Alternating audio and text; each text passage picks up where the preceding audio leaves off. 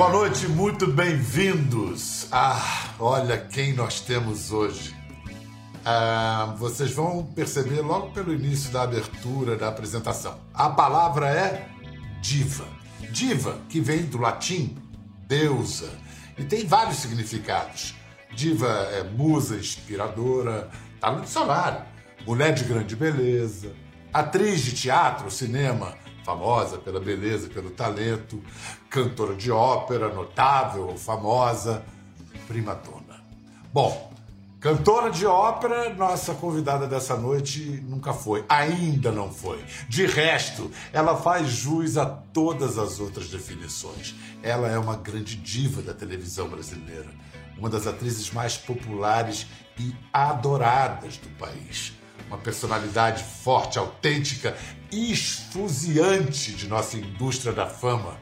Na tela, na vida, no palco, na passarela, você pode ter certeza de uma coisa: ela jamais passa despercebida.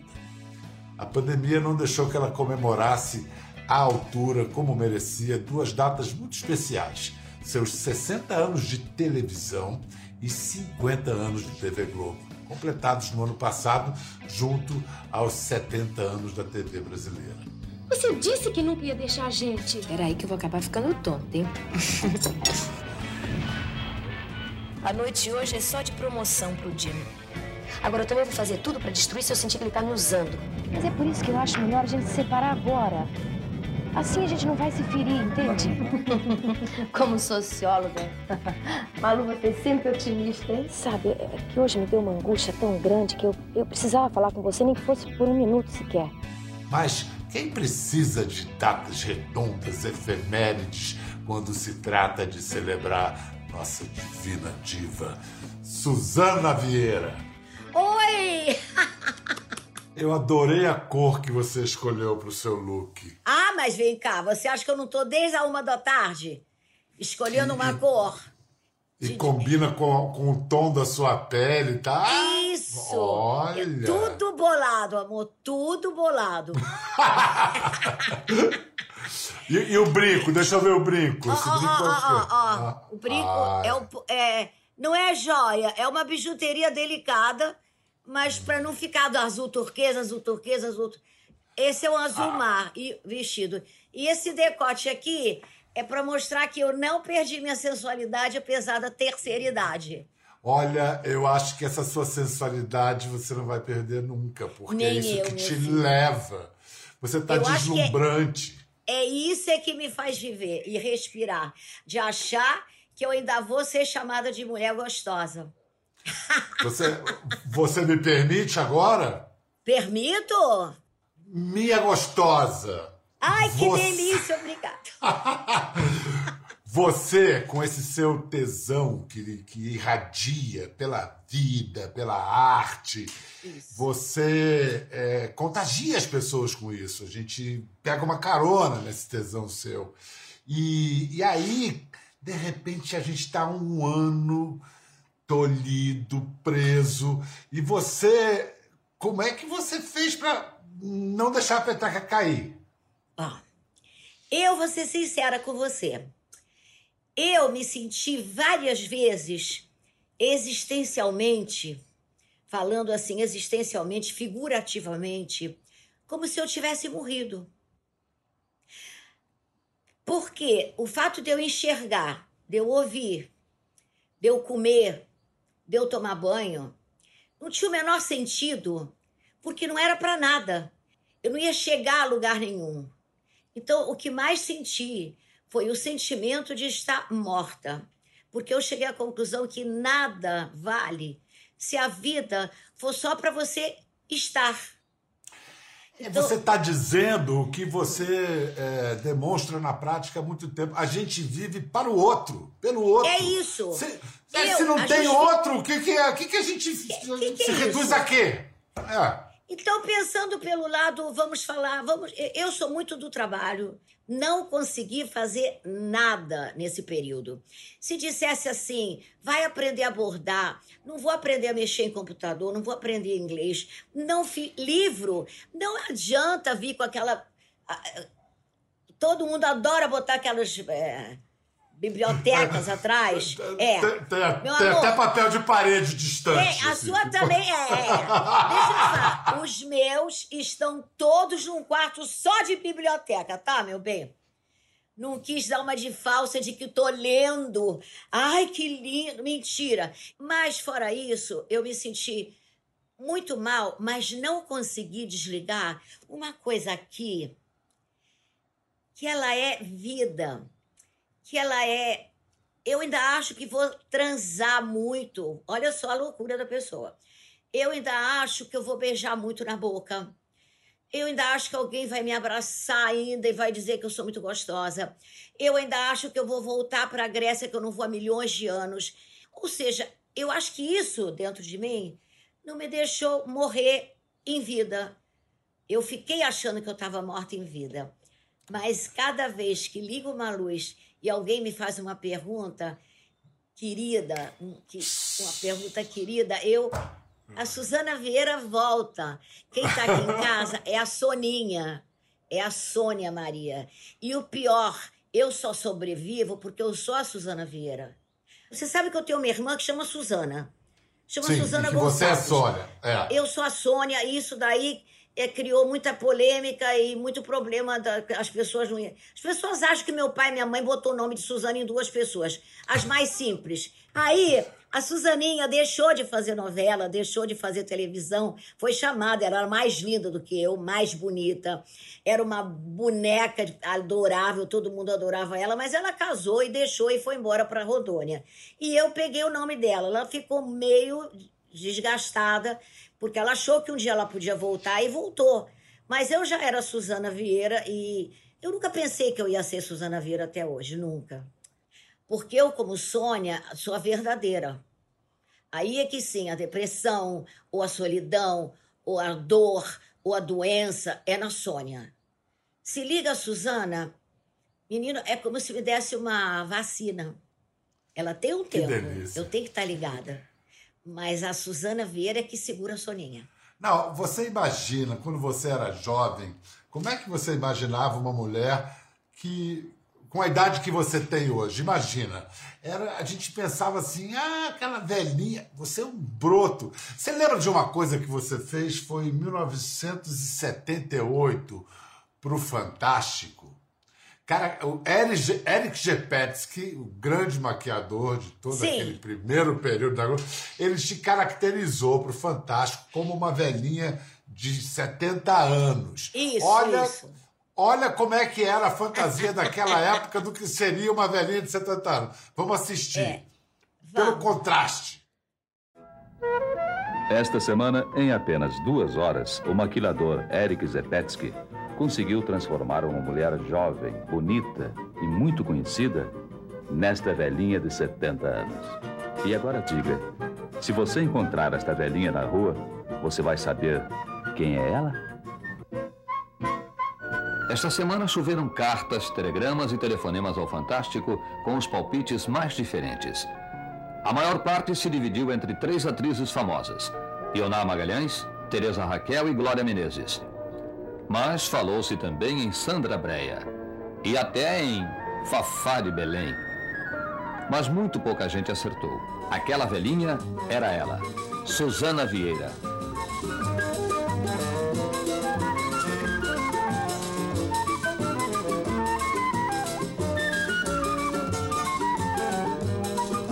Mas não foi apenas uma brincadeira. Naquele dia, Suzana foi mesmo uma velha. Ela sentiu como isso, ser velho é difícil. E confessa que teve medo. Bom, há um ditado chinês que diz que o homem tem que ser guerreiro enquanto é jovem para ser um sábio quando velho. É um ditado oriental porque os orientais se preparam mentalmente para a velhice. Aqui no Brasil, no Ocidente, a velhice é sinônimo de inutilidade, de marginalismo. O que eu acho é que você foi pelo lado ocidental. Você já disse algo muito sábio ali com trinta é. e poucos anos e hoje você é uma guerreira. Não tem esse negócio de deixar de ser guerreira. Que coisa é maluca, né? A fantasia que se fazia da velhice. Olha, Pedro, eu, eu, pra, eu quero dizer, eu, para eu ter essa frase naquela época, é, eu já devia estar observando o que acontecia no mundo. Não estou aqui a passeio, eu estou aqui num passeio sério. É, eu vivi alguns anos fora do Brasil, você sabe que eu vivi em Buenos Aires, a minha educação toda foi lá, cheguei no Brasil com dezesseis anos. Eu nasci em São Paulo, morei dez anos em Buenos Aires, depois morei cinco anos em Montevidéu, estudei balé no Teatro Colón, estudei balé no Teatro Sodre, que é o Teatro Municipal, depois eu me formei no teatro. Então, eu venho de um ambiente muito aberto, que era um ambiente artístico, mesmo em Buenos Aires. Era, eu me dava com os bailarinos, eu, então é, a gente mesmo é que se maquiava, a gente era meio, a gente já era meio empoderada, a gente já era meio safadinha, emancipada, se você quiser dizer. É, emancipada. Sabe? É, era ambiente de, vestido de curto, ba, aquele sonho de qualquer bailarina é aquele tchutchu curto, com as pernas de fora. Falar em pernas, as suas pernas ah. privilegiadas, o que se diz é que são as pernas mais lindas do showbiz. Vamos, vamos dizer, entre as mulheres brancas, para não esquecer de Glória Maria e Elza Soares, por exemplo. Tá. Entre as mulheres brancas, não tem para suas pernas. E a primeira pessoa que valorizou as minhas pernas foi a Bibi Ferreira. Eu fazia um teatro de revista, e chamava-se Ipanemicíssima, no Teatro de Bolso, no, no, no Rio de Janeiro. Aurimar Rocha. Ia... Aurimar Rocha. E a Bibi, ela ia a tudo. Ela ia a todos os teatros, ela ia ver os atores, ela ia ver as direções. É uma pessoa extraordinária. A coisa mais triste que eu tenho na minha vida é não ser dirigida por ela, que eu queria que ela me dirigisse, porque eu acho que eu ia ficar uma atriz muito melhor. Mas aí ela foi ver, essa peça chamava Ipanemicíssima.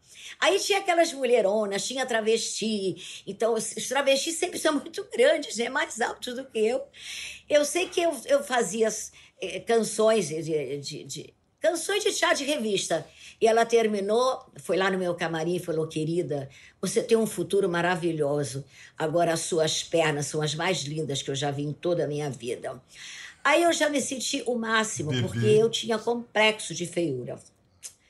Complexo de feiura, complexo de gordura, que é complexo isso? de ter muito peito. É, vou ter que te confessar. Mas e de dançarina para atriz, como é que foi essa transição? Foi assim, é, havia um programa na T V Tupi maravilhoso, é, maravilhoso para a época. Era culto, era um programa chamado Concertos Matinais Mercedes-Benz. É, era música... É, clássica, no Teatro Municipal, e era a primeira externa da televisão brasileira. A T V Tupi botava três câmeras dentro de um caminhãozinho, parava na porta do Teatro Municipal e fazia o concerto matinal que todos os domingos o Teatro Municipal brasileiro apresentava. E na época da ópera, da temporada de ópera, eu fazia parte do corpo de baile. Aí era... É... Carmen de Bizet, e aí tinha Verdi, aí tinha as quatro estações, e aí a gente sempre... Sabe aquele balé da ópera? O balé da ópera é sempre meio assim, umas nuvenzinhas, né? Que passam pra lá, passam pra cá, e eu era uma. Mas eu já era tão exibida, ou eu, não, ou eu era tão linda, não, não me lembro bem, que, que o, o cameraman dizia que o diretor de T V no caminhão falava: pega a lourinha, pega aquela lourinha carioca. Isso daí em São Paulo. Aí eu aparecia como se eu fosse a, a prima dona, né? Bom, aí o Cassiano Gabus Mendes, que era diretor da emissora da, da T V Tupi, mandou buscar a lourinha para perguntar se eu não queria fazer parte do, do balé do, da, dos musicais da T V Tupi. Aí eu entrei no, no balé da T V Tupi, que era assim... Eu tinha tipo um programa como se fosse o Faustão, domingo, que ocupava o domingo todo, chamava Grandes Atrações Pirânia. E aí tinha de tudo, tinha comédia, tinha... Aí foi a minha grande escola. Eu fazia fundo musical, hoje em dia tem C D e tem videoclipe. Eu sou a precursora dos videoclipes, porque eu, ao vivo, é que fazia tudo que hoje em dia se faz na máquina. Então, por exemplo, olha só que passado maravilhoso. Maísa Matarazzo cantando Meu Mundo Caiu e Me Fez Ficar Assim. Aí eu toda de preto, sabe? Muito novela vague, cinema francês. Essa noite será...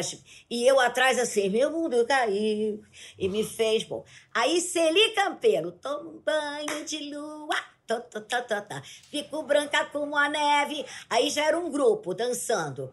Então, esse começo meu de misturar essas pessoas fantásticas e, e conhecer pessoas inacreditáveis, é, do teatro de revista, Marli Marley, Iris Bruse, Carmen e Verônica, me chamaram para fazer com elas números de, de teatro de revista. Foi aí que meu pai ficou louco. Aí a gente com roupa bem gostosinha, aí tinha músicas assim, só de baby doll. Aí tem que mudar a voz, né? Tem que fazer sexy. Só de baby doll, eu sei dormir. Se acaso me chamam... Ah, é, eu, é, olha, eu sei que era um programa maravilhoso. Da Tupi, para eu fazer teatro... Eu mostrei tantos lados para o Cassiano Gabus Mendes, de humor, de fazer comédia, de ser bailarina. Ele me chamou para ser atriz. Olha o elenco. Glória Menezes, Tarcísio Meira, Mar... é, é, Laura Cardoso, Tony Ramos, é, Lima Duarte, Wanda Cosmos, é, Armando Gomes, Fulvio Stefanini. Era o elenco da Tupi. Que Foram escola. Minha escola. Que escola. Todos é. novos. Luiz Gustavo. Tem alguns um pouco mais velhos do que eu. Nós, eles foram à minha escola, Bial. Só que a gente não fazia novela. A gente fazia toda a literatura universal. Então, quando eu cheguei na Globo, em mil novecentos e setenta, eu estava uma atriz pronta. Com um pouco de mais de vinte anos. Chegou prontinha na, na Globo em setenta, fez logo Piga, Pigmalhão setenta, ao lado da me, amiga e mestra Tônia Carreiro. A gente Isso. vai ver uma cena agora, você contracenando com Tônia, mas não no Pigmalhão ah. setenta, num especial de setenta e nove que vocês fizeram, uma adaptação de Vestido de Noiva, ah, de Nelson Rodrigues. Não me fala. É, eu ah, eu acho deslumbrante isso. Roda, tá lindo. Eu corri ao sótão antes que mamãe mandasse queimar tudo. Lá eu vi a mala, as roupas, as ligas, o espartilho cor-de-rosa, o diário. Olha, quer ser assim como eu? Quero sim. Quer? Quer ter a vida que eu tive, a fama, o dinheiro... Quer morrer assassinada?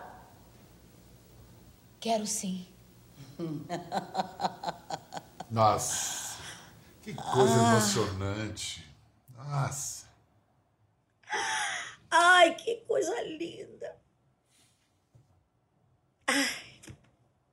Que, que, e você sabe que, que esses trabalhos, eles, eles não têm a dimensão que se dá a uma novela. Sabe o que eu estou querendo dizer, no fundo? Estou, claro, porque Pode uma ser. adaptação dessa, de Nelson Rodrigues, em setenta e nove, com essa oh, qualidade é. de realização, é histórico. Essa é a história isso. da T V brasileira. É isso. É. Porque eu não sabia que eu era capaz de fazer uma coisa dessas. Primeiro, entrar no mundo do Nelson Rodrigues, que eu nunca tinha entrado. Mas tem uma história melhor.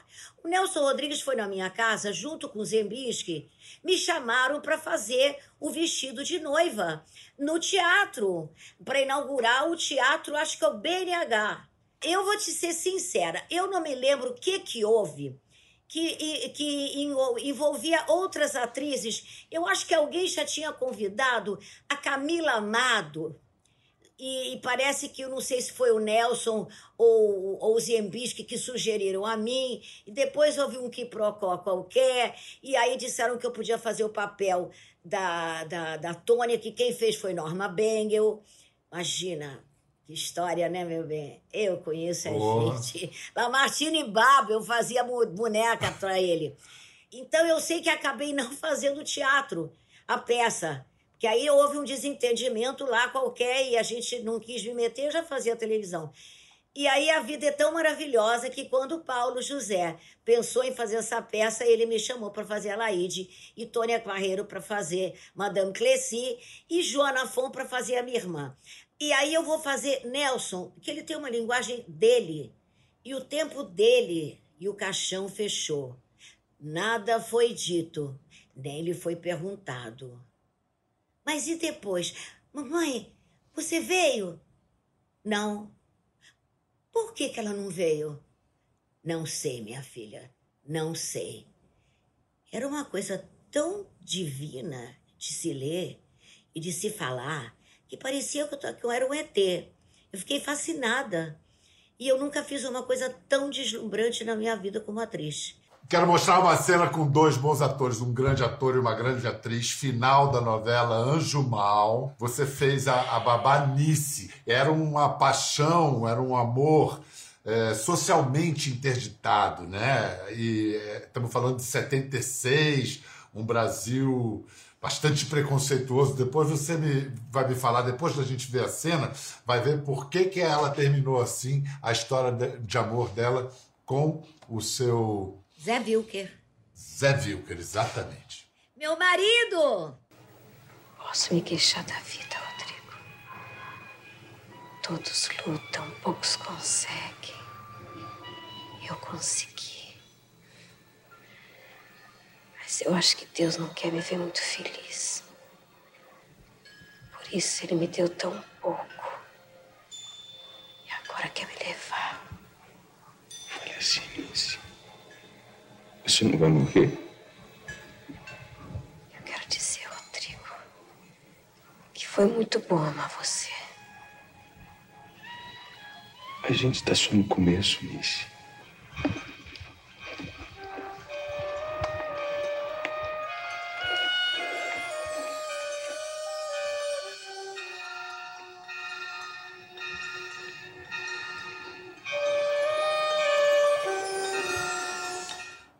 Coisa linda essa cena. Por que que a Anice tinha que morrer no final? O que, que foi essa história? É, deixa eu te falar. Essa novela é setenta e seis, não é? Isso, setenta e seis. Bom, em setenta e seis, eu não me lembro qual o movimento da ditadura militar que nós estávamos. Eu não me lembro.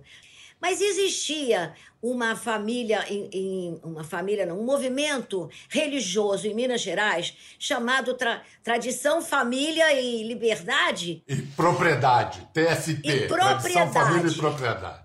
Então você acredita que naquela época era comum os filhos dos patrões é, transarem com as empregadas. Me desculpa, mas a verdade é essa. O Cassiano não inventou uma historinha. O Cassiano Gabus Mendes, tipo como é a, a, a Glória Pérez hoje em dia, como é o Silvio, eles mostram a realidade em novela. Pode virar fantasia, pode virar, é, como é que chama, drama, pode virar comédia, mas é, ninguém apresenta um absurdo. Quer dizer, quando aparece um absurdo, não é, o clone da Glória Pérez parecia um absurdo e virou realidade. A barriga de aluguel da Glória Pérez, que, virou, que era um absurdo, virou a realidade. Muito bem.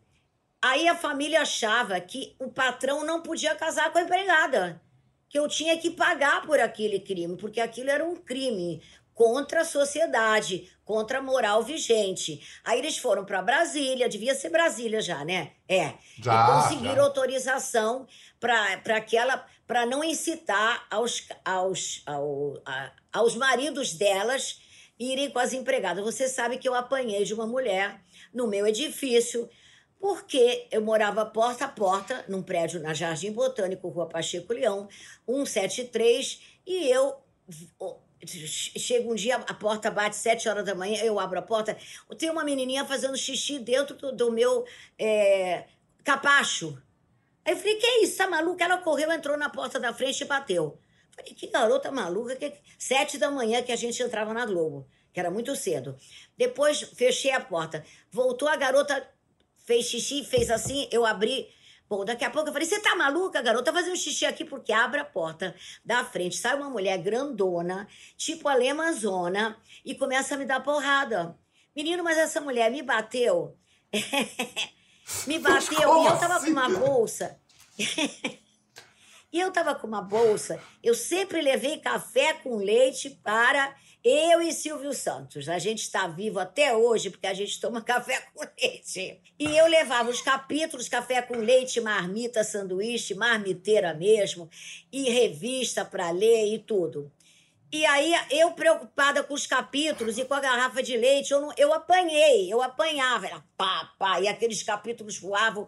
Aí a mulher, eu, eu entrei no elevador, cheguei na Globo, ainda levei um esporro do Regis, que era meu marido, que eu estava chegando atrasada, ganhei um bilhete do Boni, queremos adverti-la que no dia tal a senhora entrou no estúdio, eram sete e vinte, nem pude dar queixa na polícia, bom... E não adiantou a história que eu acho que eles acham que imaginaram que eu apanhei de algum homem, alguma coisa assim. Muito bem. Você sabe como é que foi a história? Eles estavam dando uma festa no apartamento. Aí o marido fala pro outro marido na festa da mulher. Aí na frente mora aquela gostosinha daquela empreguete, daquela babá. Ai, se eu pudesse ter uma babá. Ela ouviu isso, ela deduzia. O marido dela era médico do Miguel Couto e fazia plantão. Como ela fazia plantão... Ela achava... É, e meu apartamento vivia cheio de garotos. Mas os garotos não eram meus. Era Rodrigo, meu filho. Era o Bernardo Castejar. Era o Pedro Melo Souza. Era Marcelo Maia. Esses meninos todos são famosinhos aí hoje. Famosinhos, que eu digo, esses homens. Mas eram os amigos do meu filho. A mulher achava que aquilo lá era o meu harém. Enfim, essa história do Anjo Mal foi assim. Mas foi meu primeiro marido, o Zé Vilker, que ele foi a, meu eterno amigo, eterna pessoa para contracenar a vida. Ele tinha vida. Vamos mostrar um outro fim de, de vilã, que é no, do Por Amor, do Manuel Carlos. A Branca não é punida com a morte, ela é punida com algo que pode ser pior, com a solidão. Olha que cena terrível essa final aqui. Eles pensam que me dobram, me deixando sozinha. Não tenho medo da solidão.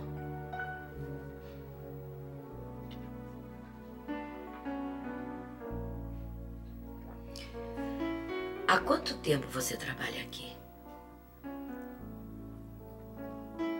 Quinze anos.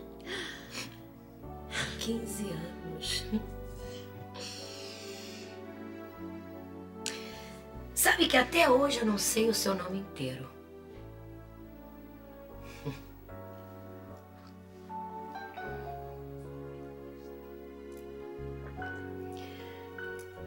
Me conta um pouco da sua vida, Zilá, para me distrair.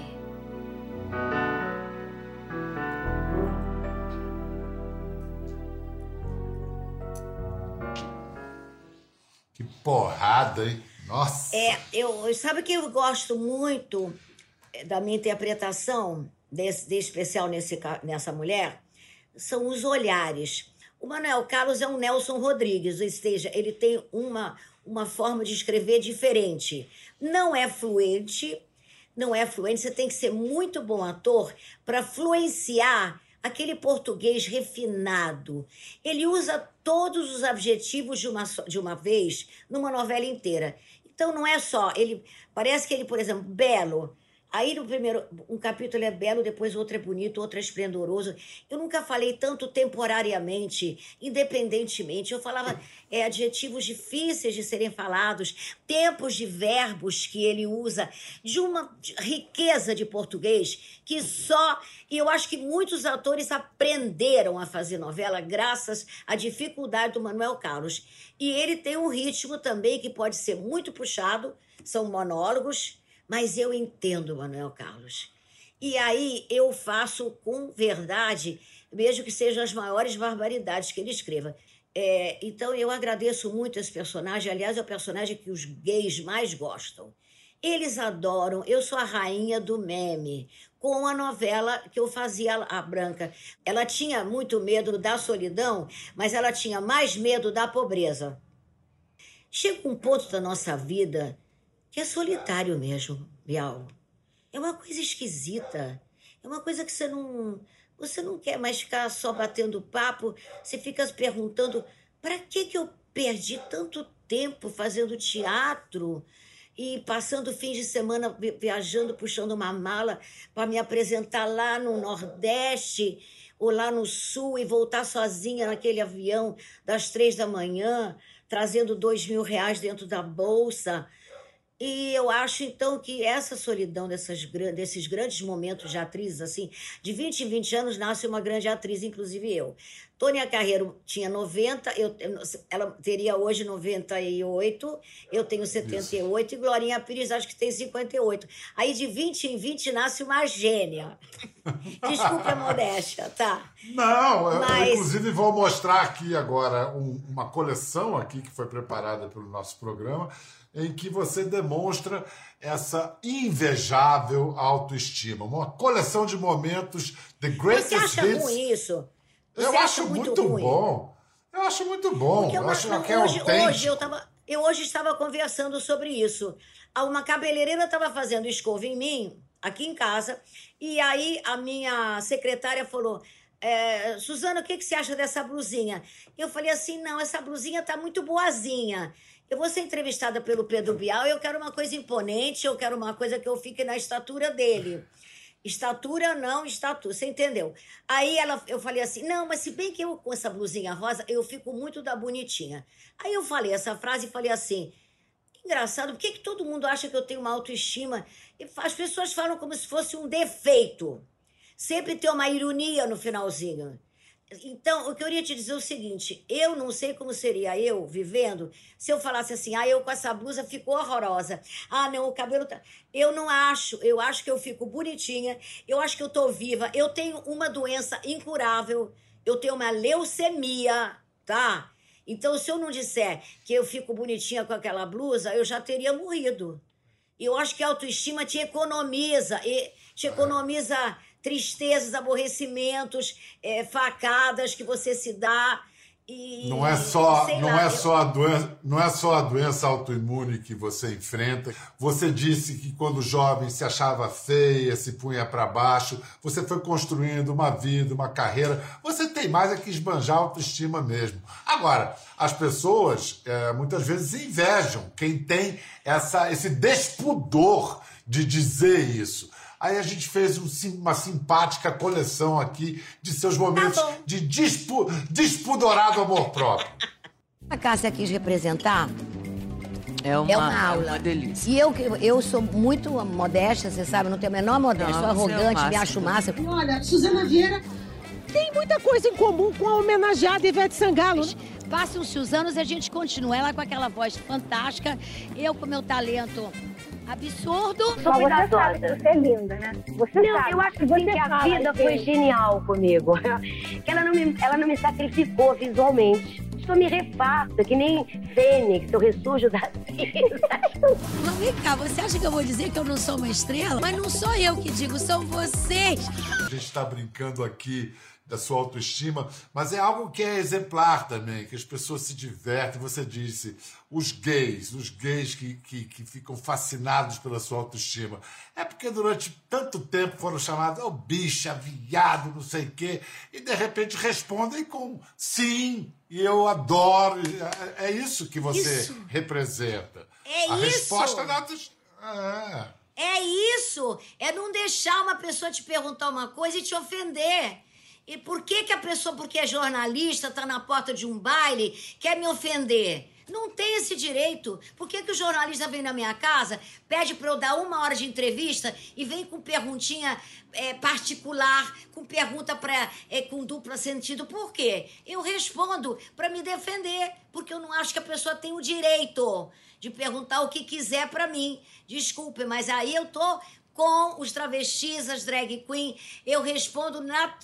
Na, às vezes eu tenho que... Não posso responder tudo, porque eu trabalho numa empresa que eu tenho que respeitar aquele código de ética. Ah, mas olha só, dependendo do que se pergunte, você tem que responder o que você bem entender. Exato, e deixa eu te falar, por mais que a gente tenha feito uma, uma entrevista alegre, que eu tenha rido tanto, eu acho que foi para isso que a gente está aqui. Não há necessidade de eu ficar... Eu estou compungida com tudo que está acontecendo no Brasil e com tudo que acontece no... com as pessoas morrendo, mas se eu tiver a oportunidade de levantar o astral, naturalmente, com uma pessoa querida e inteligente como você, e criança como você, como eu sou, eu acho que a gente está fazendo um bem também. Ah, meu amor, adorei estar com você, viu? Que eu amei, Bial, muito obrigada. Ah, é muito bom, um consolo pra gente, né? Nessa vida dura que a gente tá levando. Exato. Bem, não, posso, não podemos reclamar, tem gente passando não. muito pior, mas é, cada um sabe a dor e a delícia de ser o que é. A gente segura a nossa. É um isso, beijo, sem alegria querido. Não dá. Um beijo grande, obrigado, meu amor. A alegria é tá a prova dos nove. Um beijão. Tchau, gente. Quer ver as fotos e vídeos que comentamos aqui? Entre no Globoplay, busque a página do Conversa e assista o programa na íntegra. Até a próxima.